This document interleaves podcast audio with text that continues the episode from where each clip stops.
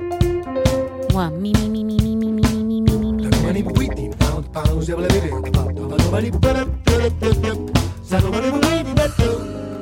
Two, two, two, two, hey, hey. Something, something, something, something.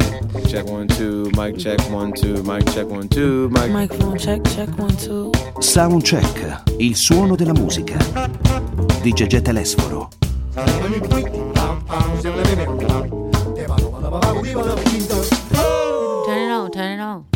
Buona domenica a tutti voi in contatto con The Groove Master Studio per il soundcheck di Radio 24, il suono della musica di Radio 24 e buonasera a tutti gli appassionati di jazz, così tanto per mettere in chiaro l'airplay di questa, di questa sera.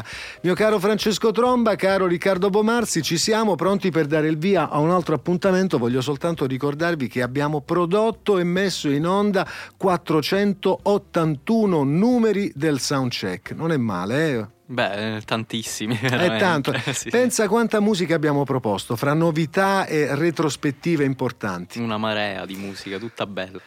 E allora dedichiamo la puntata agli appassionati di jazz anche perché ci avviciniamo alla stagione dei grandi festival eh, di jazz e i puristi si lamentano perché secondo loro i festival jazz non hanno più quella identità originale. Il linguaggio si è eh, aperto anche a altri orizzonti, quindi eh, sempre più spesso nei festival di jazz nella programmazione troviamo anche band hard rock. Sì, in realtà, diciamo, da un certo punto di vista non è una cosa proprio coerente, però dall'altro si cerca anche di trovare nuovo pubblico, eh, nel senso che molti appassionati di musica magari non sono inizialmente anche appassionati di jazz, però coinvolgerli in un festival magari gli può aprire delle porte. No, perché io mi sono ritrovato a eh, discutere amabilmente con eh, storici appassionati del genere che naturalmente eh, si lamentano, dice ma perché lo chiamano festival jazz quando poi eh, si, sente, si sentono altre cose di jazz non c'è più nulla? Perché per loro il jazz è quello che eh, si è sviluppato in quella zona e che è nato, è cresciuto e si è sviluppato in quel preciso periodo storico e quindi aveva quel suono, insomma, per loro non deve mancare la pulsazione dello swing.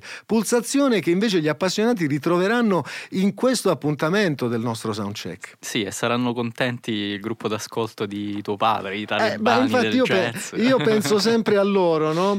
Eh, intanto mm, ehm, vorrei con qualche settimana di ritardo abbracciare il mio amico Dado Moroni perché proprio fra gli appassionati storici del jazz c'era eh, suo padre eh, che mm, eh, purtroppo è, è- è scomparso, eh, però ha dedicato tutta la sua vita alla sua passione e quindi se Dado Moroni è diventato il pianista che lo deve senz'altro anche eh, al papà. Sì, un saluto a Dato.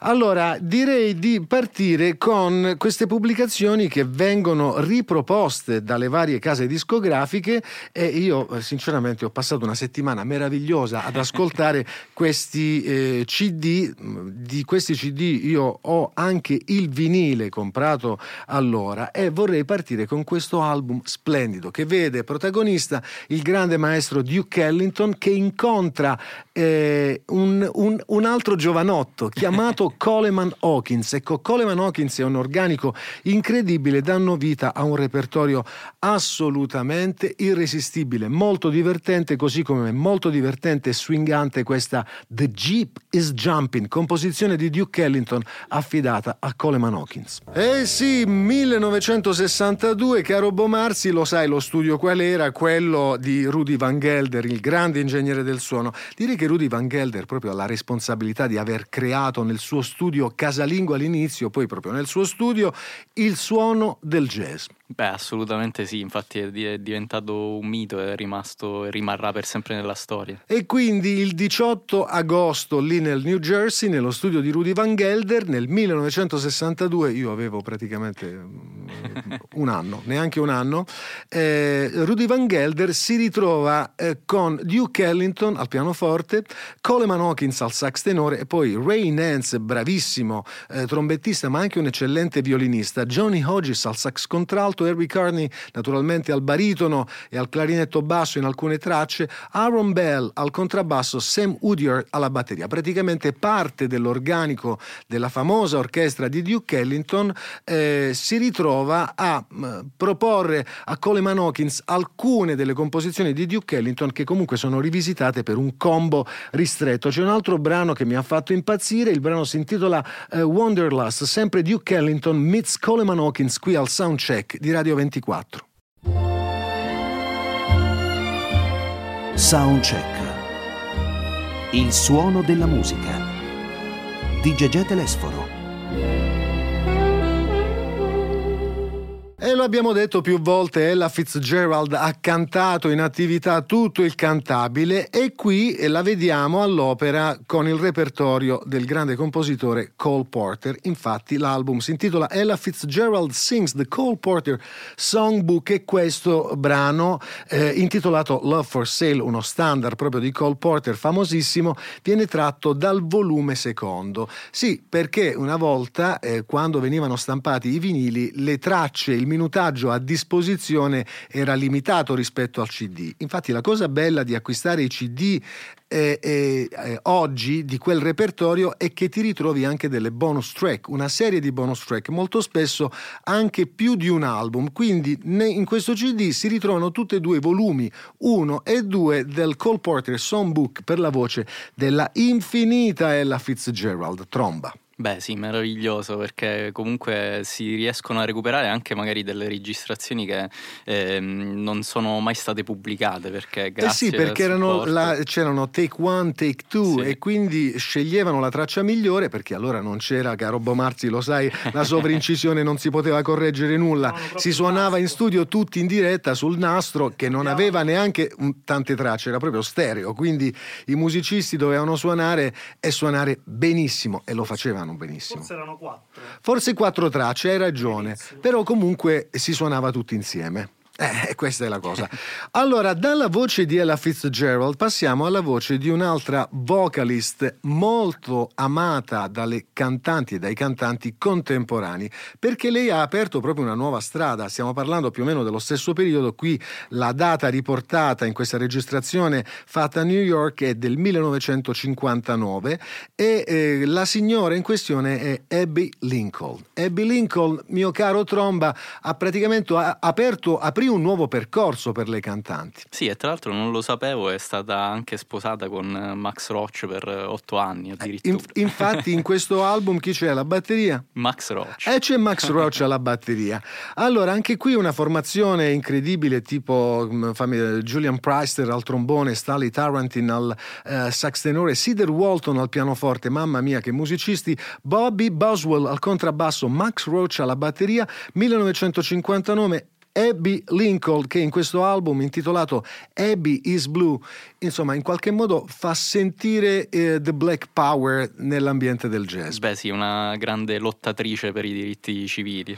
Ha anche scritto diverse composizioni, testi importanti nella storia del jazz. Abby Lincoln qui la ascoltiamo in una sua composizione intitolata Led Up. Soundcheck, il suono della musica.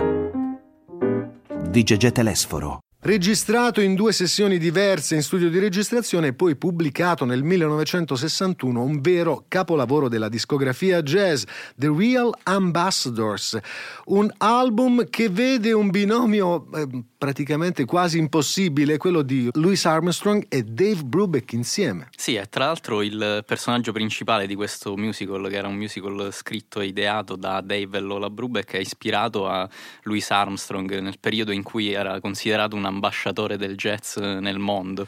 Eh sì, e ci sono anche all'interno della pubblicazione, comunque nei testi che sono stati scritti, dei messaggi molto forti politici e eh, certamente contro il razzismo. E poi che formazione. Pensate che per questa operazione, eh, eh che cos'era? Un musical, no? Sì, era un musical jazz. E quindi Dave Brubeck scrisse tutte le composizioni e, e convocò Louis Armstrong, ma anche Carmen McCree alla voce, il trio allora stellare Dave Lambert, eh, eh, John Hendricks e Annie Ross e poi eh, altri musicisti formidabili come Joe Morello alla batteria o Danny Barcellona in alcune tracce, Eugene Wright, Irving Manning, ehm, Trummy Young al trombone. Che band ragazzi, che suono e che album e l'originalità poi delle composizioni. Sì, e poi pensa quanto era avanti dal punto di vista dei temi sociali che venivano affrontati. Ti leggo solo un verso di una canzone cantata da Louis Armstrong. Could God be black? My God. Eh, potrebbe Dio essere nero, il mio Dio. Eh? Sì. Proprio una domanda che si fa a Louis Armstrong. Eh?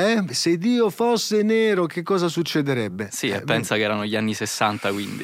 Allora, siamo in chiusura, Tromba. Che meraviglia! Quando ascolto queste cose, proprio. Beh, infatti tuo padre, tuo padre ha scritto un messaggio. Ah, sì? non potrebbero essere tutte le domeniche così al soundcheck. Vabbè, papà, dobbiamo accontentare tutti, no? Eh, c'è tanta musica. Però direi di chiudere in bellezza, Tromba. Assolutamente. Vado? Pezzone. Eh, perché questo è uno dei miei preferiti. Eh, eh. sì, sì. Lui è uno dei miei preferiti. Perché poi quando si spostò nel periodo funk con eh, Joe Zawinul, insomma, fece capire che eh, aveva una marcia in più. Aveva iniziato a suonare il suo contralto proprio eh, facendo il militare, no? Mm. perché è stato un, un Marines, eh, Julian Conobal Adderley, eh, musicista infinito, meraviglioso. Eh, iniziò proprio con il linguaggio tipico del bebop, seguendo le orme di Charlie Parker, e poi ha tirato fuori proprio il proprio stile fino ad arrivare nelle formazioni di Miles Davis e comunque con il suo quintetto ha rivoluzionato anche lui eh, l'ambiente del jazz. Sì, forse Ora- è stato anche tra i primi a introdurre il soul jazz. Assolutamente, Sì. beh, ma quando l'ho detto, no? quando Sì. con, con Gio Zavino Sì. fecero dei concerti anche live